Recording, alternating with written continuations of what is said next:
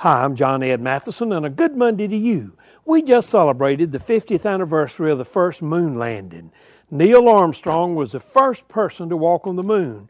He said, One small step for man, one giant leap for mankind.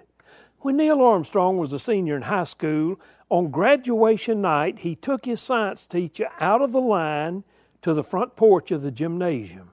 He put one arm around his teacher's shoulder and with the other pointed to the sky and said, Teach, someday I'm going to put a foot on that moon. He went home and went to bed with that dream. That dream became a reality on July the 20th, 1969, when he went moonwalking.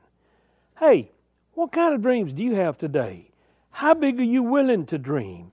If you don't believe that dreams come true, take a long look at Neil Armstrong.